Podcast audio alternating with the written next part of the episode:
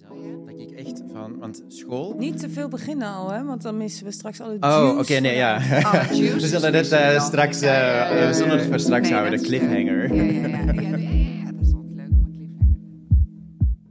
Hallo en welkom bij deze nieuwe aflevering van 10 Days Talks. De lifestyle podcast van 10 Days founders Mion en Barbara. Vandaag de gast is Bart Vennen. Bart is sinds dit jaar Head of E-commerce bij 10 Days. In deze aflevering vertelt Bart hoe verhuizen naar Amsterdam vanuit Antwerpen voor hem als een bevrijding voelde. Hij geeft een crashcursus e-commerce, vertelt over het belang van pop-ups, klantenservice en e-mails.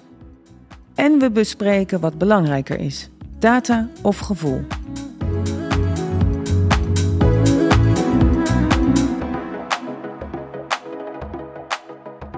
Jongens, we zitten in een podcast en we zijn begonnen. En het is wel een, eh, even een legendarische, want het is de twintigste. En dat is best leuk om te vertellen, hè? De twintigste podcast van 10 Days Talks. En eh, ja, dat vind ik echt grappig, omdat we natuurlijk het avontuurtje wel aangegaan zijn als van... nou, dit is leuk om te doen en dan kan je natuurlijk ook ergens stranden. Maar dat doen we niet, we gaan gewoon lekker door. En eh, we zitten vandaag aan tafel met Bart... Bart Vennen. En Monique zit aan tafel, moet ik als, als eerste zeggen. Eh, zolang Bar hier niet zit of een andere rol krijgt, Zit Monique hier? pakt Monique. Bart, je bent ehm, bij ons head of e-com. E-commerce, wat zeggen wij? E-com? Wel, wij gebruiken alles eigenlijk door elkaar, maar afgekort zegt je e-com, maar voluit is het e-commerce. Ja, exact. meer lui zijn om e-com te zeggen dan. Ja, nee, precies niet dat ik jou helemaal verkeerd introduceer. Maar ik wil nog even iets meer vertellen over jou, want je bent hier eh, echt eh, in, ja, zeg maar in onze 10 Days Family eh, gesprongen, mag ik wel zeggen. En wij waren net even bezig over, nou, hoe gaan we deze podcast, wat, wat is belangrijk binnen dit verhaal en waar het over gaat. Maar dedication vind ik echt een hele mooie voor jou. Ik, Monique, jij weet het ook, we waren eh, op het strand in Scheveningen. Dat was Bart zijn eerste introductie bij het hele bedrijf. Hè, waar we natuurlijk onze, eh, ja, wat vierden we daar? Onze rebranding? Nee, we, het was gewoon een teamuitje. Dat was gewoon een teamuitje. Ja. We hadden daar niet speciaal eh, Nee, eh, rebranding. voor het eerst sinds eh, alle corona-lockdowns dat we weer eens met elkaar konden zijn. Ja. Waarna wij we- trouwens wel het halve team corona kregen. maar dat terzijde. Het was echt een topfeest. Maar dat was jouw eh, eerste, allereerste meeting eigenlijk met iedereen die bij ons werkt. En ik heb me echt, eh, ik had toen al echt meteen het gevoel bij jou, nou ja, de, jij hebt geen twijfel over, hier wil ik onderdeel van zijn. De dedication die ik zag en voelde en hoe je ook met iedereen meteen, ja, eh, aan, aan de haal ging bijna. Ja, En- maar en ook hard werkte. Want jij eh, deed heel erg je best om aan het einde van de avond van iedereen de naam te weten. Ja, want dat vind ik echt wel ook heel erg belangrijk. Want eh, in die end, werk, eh, op werk spendeert je 40 uur van je tijd per week. Ja. En ik vind dat niet, eh, ik ben de persoon Bart. En op werk wil ik ook echt heel graag mezelf kunnen zijn. En wat voor mij belangrijk is, is om met iedereen een connectie te hebben. Want op die manier is dat toch leuk om even bij iemand langs te gaan, een klein praatje te doen. En om werk ook leuk te maken. Gewoonweg omwille van de mensen zelf. Vond het wel leuk. Ik ging gisteren heel eventjes naar jouw eh, Instagram. En toen had je deze sweat ook aan, die eh, op jouw profielfoto. En toen, toen viel bij mij ook het kwartje van die dedication. Want ik dacht, wauw, weet je, iemand die dan meteen die statement sweat aantrekt als profielfoto, terwijl je zelf al zei, ik doe helemaal niet zoveel met Insta. Dat is wel grappig in jouw functie ook trouwens. Maar, ehm, maar dat je dan wel deze sweat aan hebt op je profielfoto. Als, yo, ik werk bij Tendees. En Ja. ehm, dat vind ik mooi. Ja, maar bij mij is het ook echt eh, dat ik heel erg trots ook altijd te- tegen iedereen vertel. Ik werk bij 10 Days. En dat ik dan ook altijd met heel veel passie vertel over waar wij voor staan. Natuurlijk op mijn geheel eigen manier. Maar ehm, ja, voor mij was dat echt wel een heel erg mooie. Ik vind het ook echt een kleur die dat lekker popt. Ja. En om op die manier echt me- aan heel de wereld te laten zien van... hey, ik werk bij 10 Days, Ja. ik zet hier mijn schouders mee onder. Ja. En ik wil echt die ambitieuze groei die wij allemaal voor ogen hebben... die wil ik gewoon helpen waarmaken. Ja. En iedereen in 10 days, dat zit echt in mijn hoofd. Dat is mijn stip op de horizon, echt. Mooi hè, Monique? Dat je Ik ben zo... er stil van. Ja, ja, ja, ja, ja, ja. Ben ik niet gewend, hè, dat je stil bent. Maar het mooie is, Bart, we hebben natuurlijk wel in jou. het- het- kijk, we zitten nu met jou aan tafel als iemand die bij ons intern werkt. Dus het is eh, ook een andere podcast in dat opzicht, omdat we heel vaak mensen van buitenaf hebben die iets te vertellen hebben. Maar we hebben zoveel leuke mensen eigenlijk in ons eigen bedrijf die iets te vertellen hebben over wat je hier onder andere doet, maar ook wie je bent. En, en deze podcast is het platform voor onze ja, voor, voor alle leuke mensen die we kennen. En, en, en dus wat dat betreft zijn we voorlopig nog niet klaar, Monique. Dat je gewoon. Nee. Dat we, dit is zo'n mooie manier om mensen eh, te laten praten. En eh, de inspiratie te voelen voor anderen in, in, ja, op werkvlak, maar ook op privévlak. En, en misschien hebben mensen het al gehoord die luisteren, maar je komt dus eigenlijk niet uit Nederland, hè? Klopt. Ik ben eigenlijk 100% Belgisch. Ik heb daar 27 jaar gewoond en gewerkt. En ik woon nu een kleine acht jaar in Amsterdam. Mensen stellen mij die vraag wel vaak van... Ja, maar als Belg in Nederland, is dat eigenlijk wel leuk? Eh, krijg je niet heel erg veel eh, tegenwerking en zet je niet gewoon veel te bescheiden daarvoor? En ik vind... Ik druk het altijd op de volgende manier uit voor iedereen. In België moet je een grijze muis zijn om bij de massa te kunnen horen. En hier in Amsterdam moet je kleur bekennen om gezien te worden. Wauw, en mooi. dat is hetgeen wat dat voor mij ook mijn persoonlijke groei echt is geweest. In België, ik deed echt heel hard mijn best om in die eenheidsworst mee te kunnen gaan. En dat was ook het mooie altijd, want mijn beste vriendin die woonde in Amsterdam. Ik kwam haar heel vaak bezoeken in het weekend. En ik zag, hè, dat is hier echt gewoon heel erg gezellig. Wat is die arrogantie waar dat mensen het over hebben? Ik zie dat eigenlijk niet. Dat is gewoon directheid. En als iemand u zegt van, ja, ik vind dat eigenlijk helemaal niks wat je aan hebt, dan is dat, oké, eh, dan kunnen we ermee verder. In plaats van in België zeggen ze, oh ja, het staat je beeldig. En achter uw rug gaan ze dan zeggen, heb je gezien wat dat die aan had? Ja. Dus ehm, dat vind ik echt een heel erg groot verschil tussen Nederland en België. De directheid en wat dat iedereen altijd omschrijft als die Belgische bescheidenheid. Ik noem het eigenlijk eerder achter de elleboog gedrag, omdat het wordt niet in uw gezicht gezegd, maar achter uw rug gaat er wel over gepraat worden. Dus dat is een heel erg frappant iets. En gewoon, ja, eigenheid. Ehm, dat is voor mij zelf ook een heel erg belangrijke. Om mezelf te kunnen zijn en persoonlijke ontwikkeling centraal te stellen voor mezelf. En niet om ergens bij te passen. En op die manier krijg je ook allemaal mensen op je pad die dat echt bij je passen. Ja. En dat was in België dus ook, als ik kijk naar vriendengroepen die dat ik vroeger in België had, achteraf bekeken stel ik mij de vraag, wat had ik er eigenlijk mee gemeen?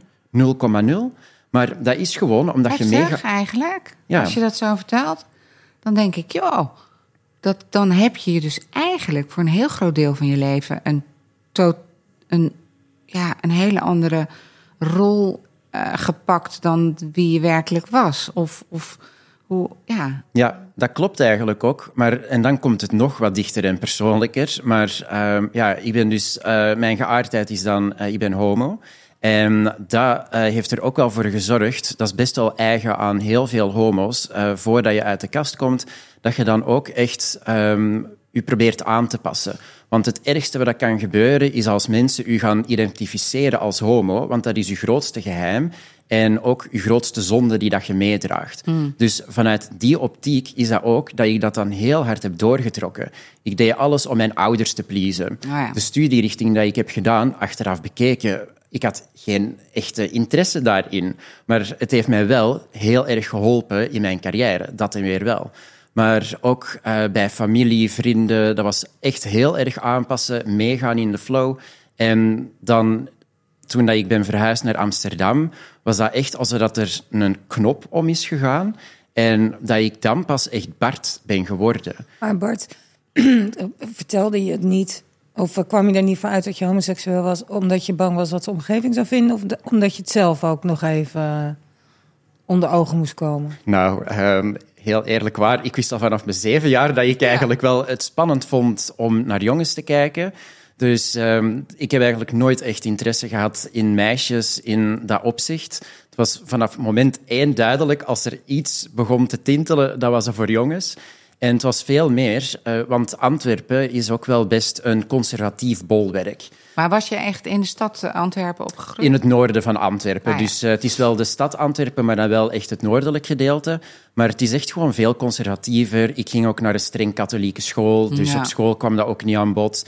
Uh, in mijn familie waren er best wel wat gelovige mensen. Dus er werd ook wel af en toe dan iets gezegd van... Ja, als mijn uh, kleinkind homo is, dan is het mijn kleinkind niet meer. Mm. Um, dan ook mijn broer die dat dan zei van... Ja, als Bart homo is, dan ga ik het eruit slaan. Dus het was helemaal geen vrije omgeving om ervoor uit te komen. Dus daarom dat dat voor mij best wel een grote struggle is geweest... om dat de, te delen met de mensen. Um, en het was maar pas toen dat ik mijn eerste echte vriendje had dat ik toen ook uh, tegen maar mijn wel moeder... in België, hè? Ja, toen woonde ik nog in België, ja. ja. Dus dan was ik uh, 18, toen dat ik dan uh, bij mijn familie uit de kast ben gekomen. En dan was dat echt op een heel knullige manier. Was, als ik er nu op terugkijk, is dat echt heel erg schattig ook. Want ik had gezegd van, ja mama, ik ga met een vriendin vandaag weg. Ik was eigenlijk op date met een leuke jongen. En die komt dan thuis en uh, ik zeg van, mama, kom jij even met mij praten? En mijn moeder is een spraakwaterval. Dus dat was eerst van, ah, en was uw dag? En hoe was met Liesbeth? En heb je dit en dit en dat gedaan? en dan zei ik van, ja, maar mama, ik ben eigenlijk niet uh, met uh, Liesbeth uh, weg geweest. En zei, ah, hoe heet ze? En ik zei van, ja, uh, want in Antwerpen hebben wij wel een soort van... Want wij zeggen die voor een meisje en ah, dien voor een jongen. Ah, ja. En ik zei van, ja, het is eigenlijk geen die, het is een dien. dien. En dan zei hij van, ah, heb ik altijd al geweten, jongen. Dus het uh, was uh, echt gewoon zo... Ja, bij mijn moeder, uh, die was er heel erg open en blij. Want een uur later uh, was het ook al dat mijn broer naar mij kwam en die zei van... Ja, Bart, ik heb gehoord dat je homo bent, mijn oudste broer. En ja, ik hou van u, je bent mijn broertje, dus komt allemaal goed. En ik moet je komen halen voor het eten. We eten worst. We gingen worst eten die avond. Dus echt waar, dat is nog altijd de leukste anekdote van toen. Um, en dat zorgt ervoor dat het allemaal echt heel erg uh, leuk en opgewekt ook is. Dus, uh... We eten worst. De rest van de familie? De rest van de familie? Um, ja, dus um, in feite was dat uh, mijn middelste broer, die dat er altijd problemen mee had, die kwam ook op mij af en die zei van, ja, ik moet bekennen, ik heb het er wel echt moeilijk mee. Maar ja, uh, je bent mijn broer, uh, dus uh, ja, we zien het wel. En mijn vader die heeft het eigenlijk nooit iets over gezegd. Die bleef nog wel proberen van, ah ja, en vind je dat geen mooi meisje? En zou je daar niet verliefd op kunnen worden? Maar dat is natuurlijk ook, ik, ja, vanuit mijn eigen optiek is het natuurlijk veel fijner om echt in een warm nest dat te kunnen zeggen en dat je mee op sleeptouw wordt genomen. En ik moet ook gewoonweg erkennen dat mijn ouders, die hebben een bepaalde opvoeding gehad, die hebben een eigen omgeving gehad. En als dat in die omgeving niet echt werd uh, gemotiveerd en eigenlijk juist werd tegengewerkt, dan begrijp ik ook dat in je eigen leefwereld dat dat moeilijker is om te plaatsen. En intussen, bij alle mensen die dat er dan iets van afstand mee hadden, zoals mijn grootmoeder, uh, die zei op het einde tegen mij van ja, ik heb altijd geweten dat er iets speciaal was aan u, daarom was jij mijn favorietje. Dus mm. ja, dat is altijd het gekke eraan. Hè. Het is gewoon omdat dat niet in een bepaald hokje past. Ja, maar ja, dan kom je even terug bij het begin. Hè? Ja. Dan kom je even terug bij... Je, je, je moet niet opvallen om erbij te horen. En dat was voor jou heel duidelijk. Ik val wel op eigenlijk door wie ik ben. En ben anders dan die anderen om me heen. Maar ik vind het wel echt heel mooi om te horen hoe je dan uh, hoe zeg je dat, Monique? Ontwikkeld? Ja, hoe zich, die, hoe zich dat ontwikkelt en hoe jij je dan ontwikkelt. En ik, ik heb natuurlijk heel, ik heb heel veel uh, homovrienden gehad en nog, en, maar die allemaal hun verhaal hebben. En, en wat ik uh, altijd heel ja, ontroerend vind bijna, is dat je echt wel een beetje hebt moeten knokken voor je plekje. Terwijl als je gewoon past binnen het, ja, het normale stramien, zeg maar, en ook in het dorp waar ik geboren ben en uh, mijn broer is ook homoseksueel. Nou, die heeft het uh, heel lang voor zich gehouden. En, uh, maar ja, dan, dat, dat vind je ook heel triest, hè? Als je nou, daar achteraf dat je denkt, jeetje... Net, dat er ook heel veel mensen zijn die zeg maar, het zelf wel heel goed weten... En, en ook die ouders helemaal niet zo'n probleem vinden. Of omdat die ouders daar geen probleem mee hebben. Maar er zijn natuurlijk nog heel veel andere leefwerelden de voetbalclub en de sportvereniging en ja, de school. En. Eh, ja, dus, eh, maar het is, het is, het is een mooi, mooi verhaal, Bart.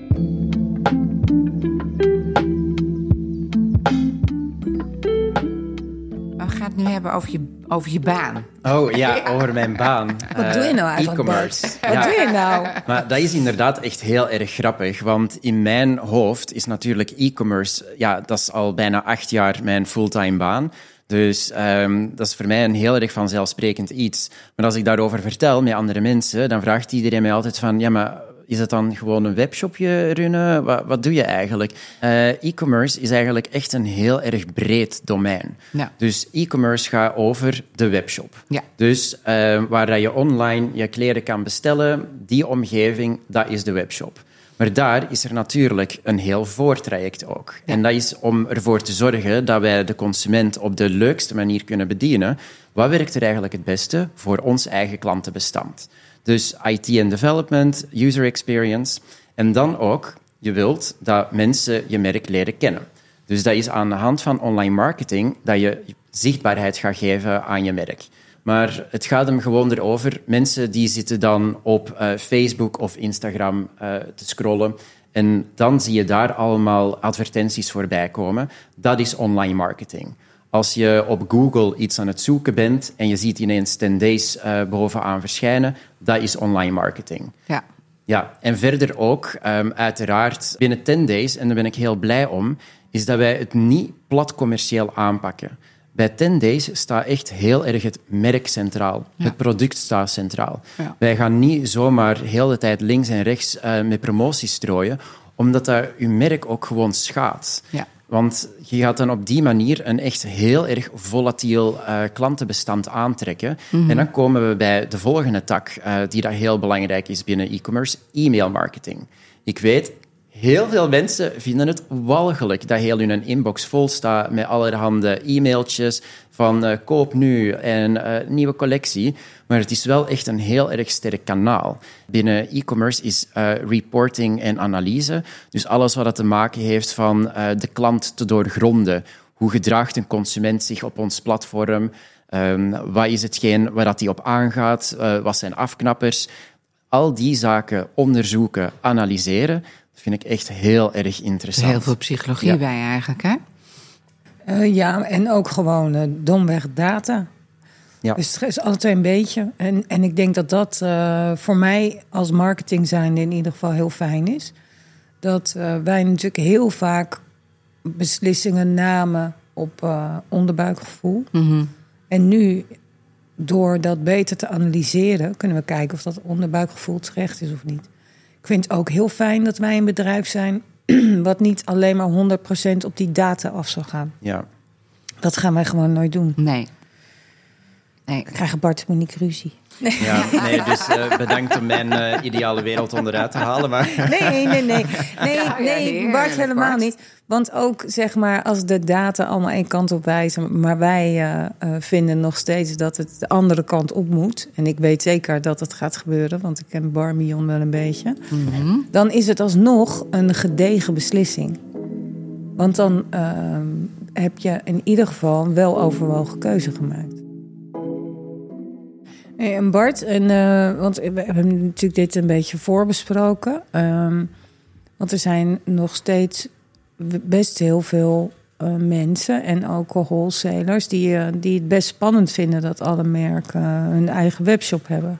Ja, en wholesale wil ik dan even uitleggen voor mensen die denken wholesale, wat is wholesale? Hè, want niet iedereen, die- maar dat zijn dus onze fysieke winkels die ten deze ook verkopen. Hè? Dus dat die, waar we onderdeeltje zijn van het merkenpakket, hè? het multi-brand stores, Ja. die soms toch nog een beetje het gevoel hebben van zijn wij nou een concurrent van ze? Of eh, versterken wij ze? En ik denk dat het heel leuk is om te vertellen dat, eh, hoe dat zit, Bart. Dat, dat wij, eh, hoe wij daarmee omgaan als merk. Dat is denk ik een heel erg vaak voorkomend iets. Hè, dat er altijd een soort van spanning zit op eh, wholesale versus eh, e-commerce. Ik beschouw het eerder als wholesale en e-commerce. Want in die end is een markt eh, gigantisch groot. Ja. En op die manier, een wholesale partij is lokaal heel erg relevant. Ja. Waarbij wij als merk, vind ik, de verantwoordelijkheid hebben om het merk als geheel te gaan laden, aan die zichtbaarheid te gaan werken En dat de En mens... het imago. Het imago, dat vind ik heel erg belangrijk dat wij als merk daarvoor werken. En daarin gaan marketing en e-commerce heel erg hand in hand. Want marketing zorgt ervoor dat we op meerdere plekken zichtbaar worden. En dan is het dat je op ons platform kan zien: oké, 10 Days zet op volgende wijze het merk neer. Ja. Dus wij zijn dan hier echt volledig eindverantwoordelijke. Maar ik vind het altijd zo interessant ook om te zien hoe wholesale en al die winkeliers, hoe zij wholesale in hun ogen interpreteren. Hoe geven zij een invulling aan 10 days? En dat is in feite ook wat consumenten doen. Consumenten die gaan kijken van, oké, hoe zie ik 10 days en hoe pas ik dat in mijn eigen leefwereld in? En op die manier vind ik ook dat het elkaar sowieso ook wel versterkt. Want dat is het eh, spanningsveld natuurlijk. Wij zien in eh, de gebieden waar dat er veel wholesalers actief zijn, dat dat ook zorgt voor meer naamsbekendheid voor 10 days in het algemeen. En wij kunnen er ook voor zorgen dat in gebieden waar dat er geen wholesalers actief zijn, om daar dan heel erg met online marketing te gaan spelen. En dat zorgt ervoor dat de consument altijd eenvoudig in aanraking kan komen met 10 days. Ja. Nou ja, het is, het is hier aan tafel eigenlijk als mensen hier komen inkopen, zien ze meer en meer het voordeel van de promotie vanuit het merk zelf. Op, op, hè, op allerlei vlakken natuurlijk. En wij, eh, en er wordt natuurlijk door onze mensen aan tafel ook gecommuniceerd over wat belangrijk is voor tendees, wat de look zijn, waar, me- waar we mensen mee targeten eigenlijk, waarmee je mensen inspireert. En als die mensen geïnspireerd zijn en naar de winkel gaan en dat dan daar terugzien, dat is een hele, kan een hele makkelijke eh, verkoop zijn voor die eh, winkel. Want dan is die klant eigenlijk al ja, een beetje warm gemaakt voor dat gevoel van die look. En is het niet dat ze pas in de winkel dat voor het eerst zien en daar misschien nog over na moeten denken? Nee, misschien komen ze juist wel naar die winkel om dat te kopen gewoon. In plaats van, ik ga me laten informeren in de winkel wat er nieuw binnen is. Dus nou, dat en het is ook vaak hè, dat mensen zich eerst in, in contact komen via social of via eh, Google Advertising. Dan gaan kijken op de website, maar uiteindelijk de aankoop doen in de winkel. in de winkel. Dus Ja. oriënteren. Of Ja, andersom. En dat gebeurt natuurlijk ook. Ik kan het niet eh, mooier maken dan het is. Maar het is wel vaak zo dat er georiënteerd wordt online. En Ja. dat heel vaak mensen dan toch uiteindelijk nog even willen passen. Of het willen zien en voelen. Ja, nou ja, weet je, en het is toch een heel groot deel van de mensen. En ik heb het over jong en oud. Hè. Wij zijn er vorige week nog achtergekomen, ook niet dat we bij die hogeschool waren in Leeuwarden. Dat we, dat ik me erover verbaasde dat er toch onder die jonge mensen, onder die studenten, waar we daar op dat moment eh, de verhalen van kregen dat ze op zoek waren naar tendees, dat ik dacht, nou, ik vind het opvallend dat ik echt het gevoel krijg dat ze op straat op zoek waren en niet online. Ja, maar en dat, eh, er waren er ook, dat was heel grappig, er waren zes groepjes. Volgens mij twee of drie groepjes zeiden ook dat, het, dat er steeds meer jongeren gewoon weer fysiek de winkelstraat in gaan. Het liefst. Dat is, dat is echt een trend die dat ik eh, van, ook eh, aan het merken ben. Ehm, want ehm, heel veel mensen denken altijd van e-commerce, ehm, die maken het retaillandschap eigenlijk kapot. Dat je echt een soort van verplaatsing ziet van retail, 100% naar e-commerce. Maar ehm, dat is denk ik ook wel hetgeen dat we afgelopen jaren hebben gezien, is dat er echt een jongere groep is opgestaan die dat ambacht eh, terug meer belangrijk Ja. vindt, het artisanale. En die daar gewoon echt ehm, meer nood heeft aan contact. Want als je kijkt, social media heeft ervoor gezorgd dat we heel erg geconnecteerd zijn met elkaar, maar ook heel erg in onze eigen bubbel en ook heel erg van thuis op de bank. Ja, en ik brengt mij ook een beetje bij corona. Hè? Dat, Mhm. dat corona heeft daar natuurlijk ook een grote rol in gespeeld. Hè? Dat je teruggeduwd wordt je huis in. Ja, En dat de behoefte, en jij zegt heel mooi, nood aan. Hè? Dus maar behoefte aan contact is natuurlijk ook misschien versterkt door corona. Dat je dat contact bijna ja, onmogelijk was. En dat, je weer met, dat iedereen toch de straat op wil en juist contact wil. Versus alles wat we doen contactloos. Hè? Want er gebeurt natuurlijk. Ik, ik vind wel dat alles een beetje door elkaar heen loopt op dit moment. Hè? Iedereen die, die presenteert zich op Instagram en het is allemaal eh, de, eh, de mooie buitenkant. En, en tegelijkertijd eh, hebben we daar een bepaald idee over. We willen eigenlijk terug naar de echtheid. We willen terug naar het fysieke. We willen terug naar het voelen. En Dus het loopt wel echt dwars door elkaar heen, heb ik het Ja, gevoel. en dat is ook voor mij, want ehm, daarom mijn Instagram die is echt heel erg beperkt. Er staat niet echt superveel op. ik geloof Maar- de laatste foto, Bart, is van eh, vorig jaar winter. Ja, nee, exact. eh, dus ehm, ik ben er helemaal niet actief op. En de reden daarvoor is voor mij ook heel erg eenvoudig. Ik ben ook niet echt een heel erg groot fan van foto's nemen. En de reden daarvoor is, is dat ik gewoon heel de tijd iedereen overal altijd zie met hun smartphone foto's nemen. En dat ik dan denk van, maar jongens, je vergeet dat je het ook moet beleven. Ja. Ja. En- Dus dat is heel grappig bij concerten. Ik was met mijn dochter, eh, met mijn beide dochters laatst weer naar een paar concerten. En dan dacht ik, kijk nou gewoon. ja, in Exact. plaats van... Alleen eh, maar bezig met de filmpjes maken. ja. Ja. Dus eh, in dat opzicht vind ik het gewoon echt heel erg gek eh, dat mensen zo druk bezig zijn met foto's vast te leggen. En om het, dat het zo belangrijk is geworden om te laten zien van... Ah ja, ik zit nu in dit restaurant, ik ben nu dit aan het eten of ik ben hier op vakantie. Eh, en dan een heel erg gestileerde foto te gaan maken. Terwijl dat voor mij die beleving heel erg centraal staat. En dat is ook een van de uitdagingen voor e-commerce.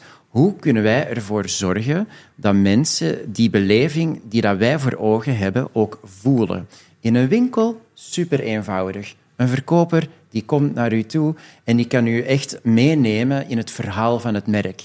Die kan u laten zien van, ah ja, en dit combineert echt heel erg mooi eh, met, met een ander item. Maar voor e-commerce is dat denk ik een heel erg belangrijke. Mensen zien graag iets aan, zoals eh, jullie beiden zeggen, om het te voelen. Ja. Ehm, zo van die ervaringen, dat zijn de grote uitdagingen waar dat e-commerce ook wel voor staat. Want dat persoonlijke aspect met het voelen, contact met een verkoper, dat is er eigenlijk momenteel niet. En daar denk ik dat er ook nog best wel veel evolutie in technologie voor nodig is om daar ehm, die brug ook nog te gaan maken. Lijkt mij echt geweldig dat er in de toekomst, eh, dat er dan ehm, bijvoorbeeld iets zou zijn dat je aan de achterkant van je smartphone, dat je dan gewoon zou kunnen voelen bijvoorbeeld. Textuur, ja. Ja, De dus eh, dat zijn allemaal eh, technologieën waar dat ze wel mee bezig zijn, maar dat zijn heel erg ver van ons bed eh, shows momenteel. Maar was het maar zo, Bart, wat je net zei... dat je als, als ze in de winkel komen... dat je de kans krijgt als verkoper om het goed uit te leggen. Hè? Want het, het, dan zou het winkelen weer veel leuker zijn namelijk. Maar mensen schermen zich in die winkel een beetje af. Oh ja, ik kijk even, haha, weet je. Ik zie het ook bij ons in de Cornelis Schuit... als er dan een consument komt die helemaal in de Mall of the Netherlands. Daar is helemaal. eh, eh, daar, daar willen mensen eigenlijk helemaal geen contact. Dat zijn van die toch een beetje anonieme mensen die aan het winkelen zijn. Of tenminste, die, die houden van de anonimiteit. Die willen in de winkel eigenlijk niet gezien worden. Tenzij ze een keer een heel leuk eh, contact hebben gehad en dan terugkomen en dan een bekende van de winkel worden. Maar eh, dus, dus dan, dan ontstaat er iets anders. Maar gewoon een winkel in en je krijgt als verkoper de kans om uit te leggen aan, aan die consument die daar op dat moment aan het oriënteren is.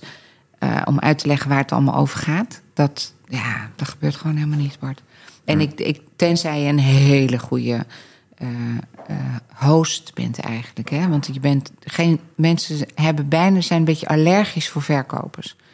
Ik denk dat dat. Het ligt er ook aan. eh, ik vind het zelf ook heel vervelend als Dat ik nog niet binnen ben en Ja. iemand staat al pontificaal voor me. Ja, maar, het, je, maar je wilt dat je als eigenlijk als host ontvangen wordt. Hè? Dus dat, dat je dat je. Nou ja, dat je die gastvrijheid geeft. Goh, kom binnen en eh, weet je, kijk even lekker rond. En, maar dat je niet het gevoel hebt van: ik, ik moet hier iets. Of ze willen iets van me. Of whatever. Want vroeger was het... eh, ik ben natuurlijk echt helemaal geïndoctrineerd door eh, e-commerce. Vroeger, ik kocht nooit iets online omdat eh, in mijn familie is het ook wel... Er zitten wel wat ondernemers in de familie en die waren best wel anti-e-commerce. omdat dat de eigen markt eh, dan kapot ging maken. Dus ik ging ook altijd in persoon. Maar ik vond het ook niet leuk als Nee. mensen op mij afkwamen, omdat ik gewoon heel erg goed in mijn hoofd heb van oké, ik wil graag deze trui en ik wil graag een broek eh, en ik ben nu op zoek. Maar ehm, dat is denk ik ook hetgeen ehm, wat dat het mooie aan het hele verhaal is, dat ik nu nooit nog ga winkelen, alles online koop en dat ik nu dan denk van ja, maar eigenlijk, hoe voelt dat ding nu eigenlijk? En Ja. dat is een hele belangrijke. Ja. Ja. Ja, nou ja, goed. Dat, eh, ik ik, denk dat dit blijft altijd, en dat is natuurlijk al honderd jaar hetzelfde, en dat het, het, het blijft altijd een beetje eh, de kunst van. eh, het is ook een talent, hè? Mensen in een winkel, ik, ik zie het dan. Ik, ik heb het heel veel gezien in het verleden, ik zie het nu nog gebeuren. De een die heeft daar een soort natural way voor, en die, ja, die weet gewoon het contact te krijgen met mensen die het misschien helemaal niet willen.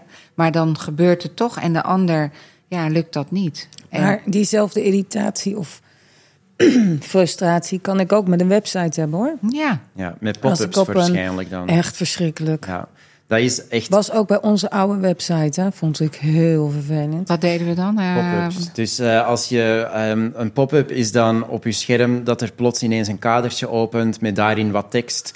Eh, bijvoorbeeld van schrijf je in voor de nieuwsbrief. Ah, op of, die manier. Ja, ja, ja. Eh, of, ehm, te agressief bijna. Ja, dat is inderdaad te agressief voor heel erg veel mensen. Iedereen gaat er compleet op uitschakelen, omdat dat heel erg in je space komt. Want je zit op een bepaalde manier eh, door die site te scrollen. En, ehm, maar dat is natuurlijk, die pop-ups, dat heeft ook wel echt een bewezen nut. Dus dat zorgt er echt wel voor dat mensen die dat dan toch een klein beetje getriggerd zijn door je merk, en dan ineens krijg je een pop-up van schrijf je in. En in feite eh, schrijven best veel mensen zich daar ook nog op in. Oh ja? Ja, dus het is voor Ja. heel veel mensen vervelend. Ja. Voor mij onder andere ook. Ik word er altijd horendol van. Ehm, daarom dat ik ook altijd eh, een paar tips en tricks heb, die dat ik dan voor mezelf altijd toepas, zodat ik geen pop-up kan krijgen. Ehm is natuurlijk niet echt prettig en eh, misvorming van mijn werk ook. Maar, eh, Oh, jij, jouw instelling. Jij past een instelling. eh. Ja, want dat, ah ja, dus zoals ik daarnet ook zei, ik ben zo af en toe wel best aan de nerdy kant met analyses. Ja. En ik heb ook een, zelf een achtergrond in de IT. En dat ik dan een paar dingen dan echt zo in de code dan ga aanpassen, bijvoorbeeld. Mm. Zodat ik dan die pop-up niet meer te zien krijg of wat dan ook. Dus eh, ja, vind ik ook altijd leuk om dat zelf zo wat te tweaken.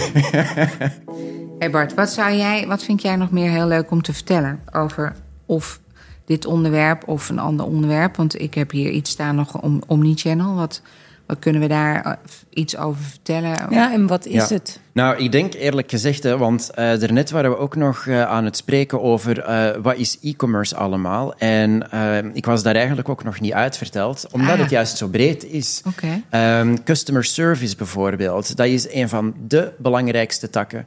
Ik weet, als ik kijk naar eh, collega's in de markt, dan wordt er best wel, ehm, jammer genoeg, neerdunkend gedaan over eh klantenservice-medewerkers.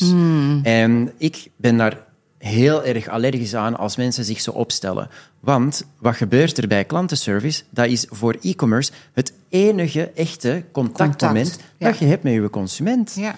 En dat is juist het belangrijkste. Die mensen die moet je juist echt keigoed ondersteunen. Die moet je eh, bij alles betrekken. Die moeten eigenlijk het beste op de hoogte zijn van Ja. wat dat er reilt en zeilt Ja. binnen uw merk. Ja. En daarom dat voor mij customer service echt een heel erg belangrijke is. Dat moet op niveau zijn. Dat moet warm, persoonlijk, hartelijk zijn. En ook, ehm, ja, soms hebben ook bepaalde consumenten onrealistische verwachtingen. En dan wordt een soort van klantendienstmedewerker. Ja, hoe moet ik dat eigenlijk netjes gaan zeggen? Een soort van pispaal eh, van het eh, bedrijf. Want die krijgen enkel en alleen alle onzin over zich. Altijd boze klanten. En dat is een vak apart. Ik heb het een paar keer ook meegedaan. Nooit van mijn leven opnieuw. Want eh, echt energiezuigend. Niet fijn. En ehm, dan eh, als laatste onderdeel wat ik ook nog even wil zeggen van eh, eh, e-commerce is ook online merchandisen. Zoals je bijvoorbeeld in een winkel een visual merchandiser hebt, Ja. die dan ervoor gaat zorgen dat er leuke looks aanwezig zijn, dat de rekken op een... mooi- Inspiratie. ja, inspiratie. En dat je echt die merkbeleving centraal stelt. Online moeten wij dat ook gaan doen. En daarbij is het dan wel veel belangrijker ehm, met de positie waarop dat je bepaalde kleren te zien krijgt. Ja. Dus als je weet, ehm, oké, ehm, deze roze trui, die verkoopt het best, maar als je die helemaal onderaan eh, op je overzicht zet, dan gaat dat niet goed verkopen. Dus belangrijk om dat dan bovenaan te gaan zetten. Heel belangrijk ook om ervoor te zorgen, want zo'n website is best wel onoverzichtelijk. In ons hoofd ziet dat er allemaal heel erg logisch uit. Dat is het voor een consument eigenlijk niet. Nee. Dus moeten we ervoor zorgen dat een consument altijd eenvoudig kan zoeken waar dat hij eigenlijk op dat ogenblik uh, behoefte aan heeft. Ja. ja. Maar het is, het is, het is, uh, er komt veel bij kijken. Hè? Ja, en um, daarom. Zoals... Om, om mensen goed te begeleiden, bijna zonder woorden, want dat kan dus niet. En, en we, we, we lopen er ook wel eens tegen aan dat stijlen die wat meer uitleg nodig hebben, ja. dat dat dan uh, als dat, ja, dat, dat denk je goed genoeg te kunnen uitleggen door, door die looks te hebben. Maar als iemand het dan thuis heeft en die heeft dan net misschien een ander beeld daarvan gevormd, dan, ja, dan zou je willen dat je, dat je die stijlen misschien maar niet meer aanbiedt online. Omdat je denkt, ja, weet je, als mensen, daar, als mensen dat zelf niet kunnen omzetten naar hoe ga ik dat dragen. Terwijl we het heel goed proberen te visualiseren en dan nog lopen we er wel eens tegenaan. Hè? Zeker. En, en, en natuurlijk hebben wij ook te maken met dat iets groter of kleiner valt. Dan dat het misschien dat mensen verwachten. Of dat de bedoeling is dat je het oversized draagt. En als mensen het dan binnenkrijgen, dan denken ze: weet je, wat is dit voor een uh, groot, grote sweat of whatever. Maar, want retour is natuurlijk ook best wel ja. een ja. intens traject binnen e-com. En, en lang niet altijd sustainable. Nee, maar inderdaad, als we dan kijken naar um, wat is op dit ogenblik uitdaging nummer één uh, binnen e-commerce, dan zijn het inderdaad de retouren. Um, het is in de winkel heel erg makkelijk om gewoon uh, een paar items uit de rekken te halen. Je kijkt ernaar, je neemt dat mee naar je pashokje.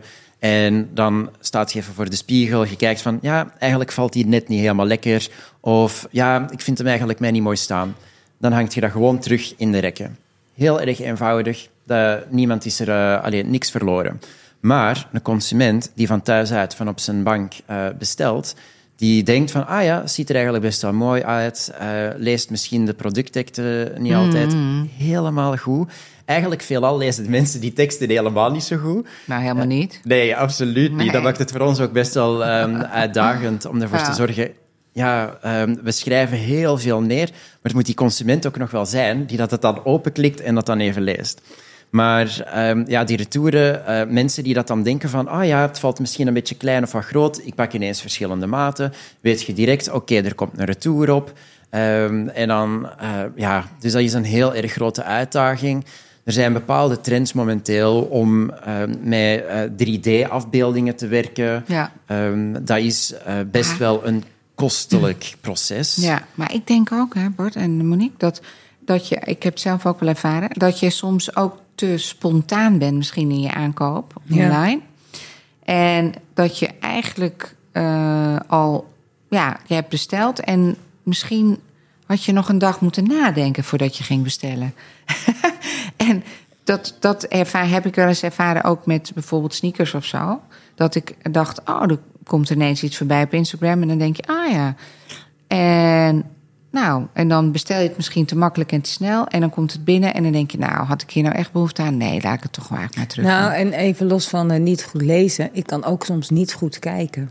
Ja, klopt. Dus dan uh, zie ik een heel leuk plaatje bij mijn vrouw die iets heel goed staat.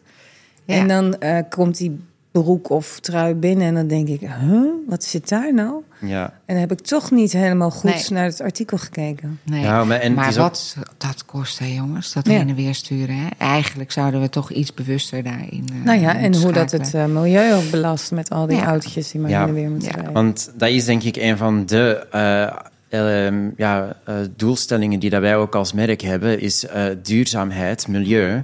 En daarin paste, passen retouren eigenlijk echt helemaal niet. Nee. Dus um, moeten we echt wel naar kijken hoe dat we dat op een betere manier kunnen aanvliegen. Maar heel veel oplossingen die dat er zijn, zijn jammer genoeg ook echt super duur. Ja. En uh, zelfs al heb je die oplossing, het kan maar echt net zijn hoe dat het valt, uh, Ja. dat je het uh, gaat terugsturen. Ja. En ik Ja. heb bijvoorbeeld uh, een bedrijf als Zara, die rekent tegenwoordig een kleine bijdrage bij het terugsturen. Uh, nu zijn wij natuurlijk uh, ietsjes kleiner dan de Zara. Net, maar, hè? Dus, maar, maar wat Ietsjes. vind jij van die ontwikkeling? Als e-com manager? uh, wat zei je? Want, Wat vind jij van die ontwikkeling? Dat zij nu hebben gezegd, uh, je betaalt volgens mij 2,95 euro bij het terugsturen van je spullen. Dat is een trend die dat er meer en meer uh, gaat aankomen natuurlijk. Net omdat uh, consumenten worden op een heel slechte manier ook opgevoed. Grote spelers zoals een Zalando, die hebben dat echt aangemoedigd van koop maar in bulk in en dan eh, gratis retourneren.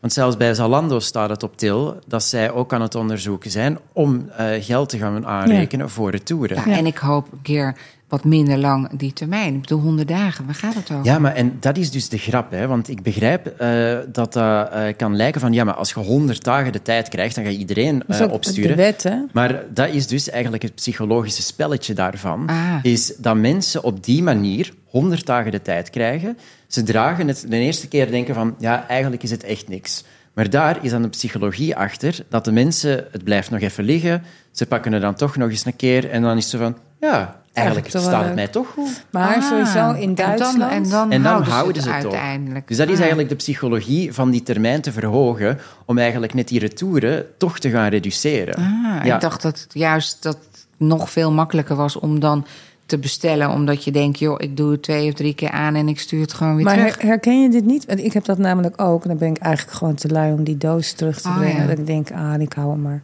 Maar het is ook zo in Duitsland dat er ook het recht zo is dat je heel lang de tijd hebt als consument. Dat je eh, rechten als consument heel goed beschermd zijn. Ja. En dus lang de tijd hebt om het terug te geven. Maar de Duitse markt, ja, in feite vind ik Nederland prachtig om eh, daarin te werken, want hier is de wetgeving soepel.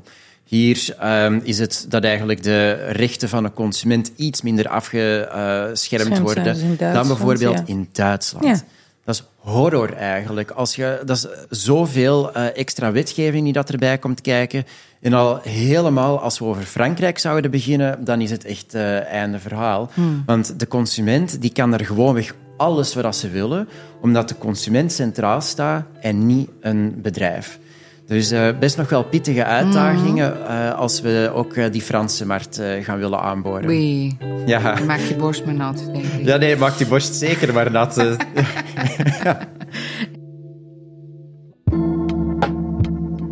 En, maar die Omnichannel, wat gaan we daarover vertellen? Wat, eh, Ja, want Omnichannel, ehm, want eh, Omnichannel is denk ik ook wel echt heel erg... ehm, ja, mensen spreken heel vaak over Omnichannel, maar dan is het toch meer multichannel. Dus wat is multichannel?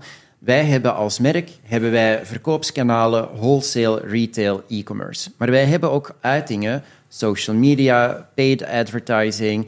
En dan ook gewoon nog alles wat er eh, via blogs, artikelen en dergelijke de wereld in wordt gestuurd. Ja, en alle niet-digitale. Dus je- beurzen, winkels. Ga Ja. maar door. Ja, dus dat gaat dan eigenlijk over alle manieren hoe dan een consument met je merk in aanraking kan komen. Dus dat is multichannel. Ja. Wat is omnichannel?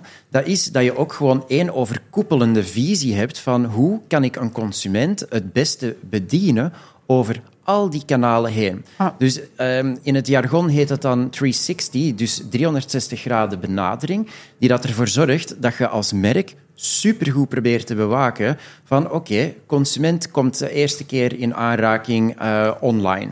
Dan eh, ze komen ons bij een wholesale partij tegen. En dat je dan echt als merk gaat denken, hoe willen wij onze consument in die reis mee op sleeptouw nemen? Wat moeten wij dan centraal gaan eh, zetten? Zoals we het er net hadden over dat spanningsveld tussen wholesale en e-commerce. Dat is heel erg belangrijk om dan ook ehm, samen met die wholesale-partijen aan de slag te gaan. Van ja, wij willen heel graag het merk op volgende manier neer gaan zetten. En eh, dat we dan ook aan de hand van richtlijnen ervoor kunnen zorgen dat zij dat ook op een merkwaardige manier gaan doen.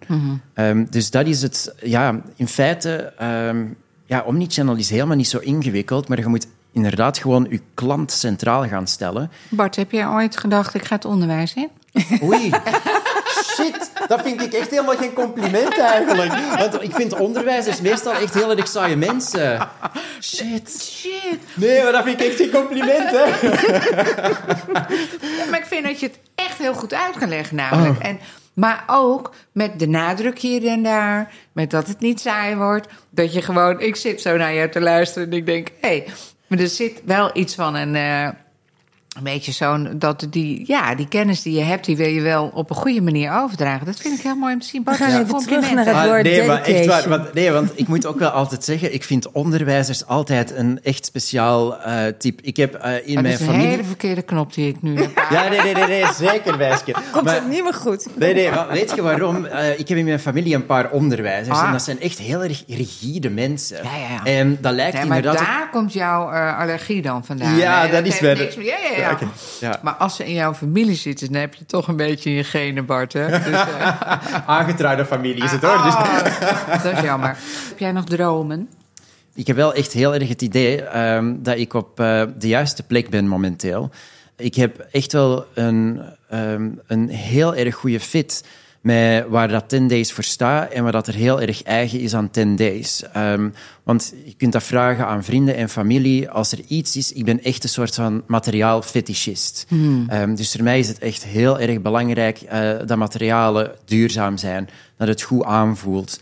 En dat is wat er bij 10 Days heel erg centraal staat. Dan heb ik ook nog een andere afwijking. En dat is, ehm, voor mij is het heel belangrijk dat alles heel lokaal geproduceerd wordt. Ah, ja. Binnen 10 Days, meer in Portugal, is het merendeel van onze items.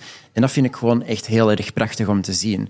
En dat sluit dan ook een beetje wat aan bij wat ik er net zeg van, ja, er is een jongere groep waarbij dat dan eigenlijk het ambachtelijke, het artisanale terug wat centraler staat. En ik reken mij eigenlijk ook daaronder. Het persoonlijke karakter moet voor mij centraal staan, de beleving moet centraal staan. En dat zijn nu net die twee elementen die daar in persoon nog veel sterker ingericht zijn dan binnen e-commerce. Dus voor mij zijn dat twee items waar ik mij echt op wil werpen om te kijken hoe kan ik dat gaan vertalen richting e-commerce. Ja. Dus binnen... Maar wat is nou jouw droom? Ja, Wel, maar dat- ja... ja hij eh, praat eromheen, hè? ja. nee, dus ik Een heb... echte Belg, Monique. Toch wel. Toch wel. Ja, nee, maar ik heb best wel... ehm, er zijn... ehm, want ik heb voor mezelf echt wel een stip op de horizon over vijf tot tien jaar. Ik kom uit een familie waar dat er best wel wat ondernemerschap is geweest. Ik ben heel erg trots bijvoorbeeld op mijn grootmoeder. En zij is eh, zeven keer failliet gegaan. Oké. En de achtste keer heeft ze ehm, aan de hand van vleessalades...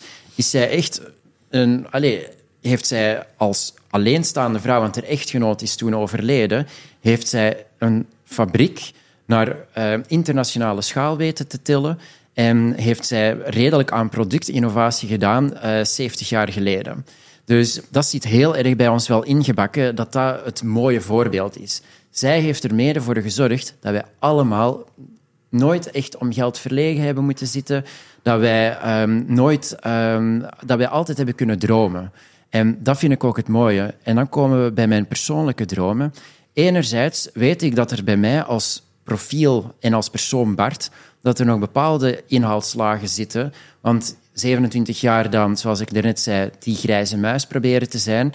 En dat ik dan de afgelopen acht jaar in Amsterdam, dat ik dan echt heb zitten kijken van oké, wie ben ik, waar wil ik voor staan? En dat dat elke keer eh, blokje per blokje, dat dat wordt eh, in orde gebracht.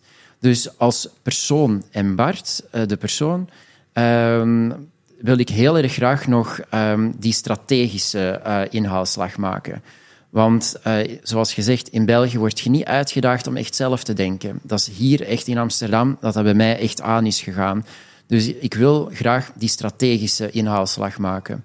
Verder ook, ehm, als ik dan kijk binnen eh, ons eigen bedrijf, de personen waar ik naar opkijk, wat is daar echt heel erg sterk bij? Dat is het netwerk. En dat is denk ik ook wat mij ook het meest zou kunnen helpen in de- mijn verdere carrière, is een heel erg breed netwerk op te kunnen zetten. En als we dan die twee elementen in orde hebben, dan heb ik ook wel dat ik ehm, ook wel mijn ambitie heb om eventueel zelf iets te gaan ondernemen. En ik heb in mijn hoofd wel iets. En bij mij is het heel belangrijk eh, net omdat ik zelf niet die kans heb gehad om eh, altijd mijn eigen ontwikkeling centraal te stellen, dat ik echt aan de slag wil met mensen die dat het minder breed hebben, minder kansen krijgen of die dat eh, snel geplafonneerd worden. Ik wil heel erg graag met die groep mensen daar een positieve impact eh, bij gaan maken. En ik wil dan ook, want ik hou uh, heel erg ook van fashion, ik hou heel erg van geuren. Dus ik wil binnen die wereld ook okay. gaan kijken, waar is er nog een niche waar ik dan echt mezelf 100% op kan smijten? En dan is het plan om Hmm. dan die mensen die dat dan minder kansen krijgen, om echt exclusief te gaan werken met die groep mensen, zodat zij um, alle werknemers zouden worden en niet omdat... Want ik heb al langs een gesprek hier ook over gehad en zeggen ja, je wilt gewoon goedkope werkkrachten. Maar uh, ja, dat is het niet, want ik wil ook gewoon eerlijke verloning. Dat vind ik een heel erg belangrijke. Soms vind ik het gewoon geschift. Als je kijkt hoeveel verschillen dat er eigenlijk zitten in loon, Um, ja, vind ik altijd echt heel erg geschift. Um, maar ja, verder wil ik gewoon eerlijke verloning, mensen kansen geven en dat je zelf je schouders eronder zet. Persoonlijke ontwikkeling, ook in mijn team, persoonlijke ontwikkeling, dat is de belangrijkste pijler voor mij binnen het team. Ja. Om ervoor te zorgen dat mensen zich altijd blijven ontwikkelen. Want je bent nooit uitgeleerd. Er is vind, altijd nieuwe kennis. Vind je jezelf een idealist? Wat zeg je? Vind je jezelf een idealist? Dat je, dat je een groot ideaal hebt, zeg maar? Um, ik denk tot op een zekere hoogte dat het niet per se idealist is, maar gewoon dromer. Ja. En ik nee, weet... het is mooi, hè? Als je gewoon zo'n een enorme uit, uiteenzetting van een droom... die bijna helemaal precies is gedetailleerd. Dat vind ik wel... Weet je, als je het aan iemand vraagt, heb je een, wat zijn je dromen? Dan krijg je meestal een soort van ver weg verhaal. Maar je hebt het al helemaal bijna tot in de puntjes een beetje wat jouw droom is en, en zal zijn. En dan gaat het ook gebeuren, Bart. Dus als je zo duidelijk bent in wat je wil en waar je naartoe wil, dan uh, snapt het universum jou. En dan gaan ze dat voor je regelen. Dus, uh, ja, ik hoop het. Maar ik weet ook, um, eerst zijn er nog belangrijke stappen die dat ik moet nemen. Jij blijft voorlopig nog even hier. Ja, nee, zeker. en uh, we gaan van je genieten. Dat doen we al en dat blijven we doen, hè Monique? Zeker. En ik geniet ook van uh, jullie warmte. En ja, bij mij uh, was het echt 10 days, voelt als thuiskomen. Nou, super. Ik vind het heel mooi, Bart. En uh, jij hoort bij ons. Dankjewel Dank. voor dit mooie gesprek. Yes, graag gedaan. Dankjewel.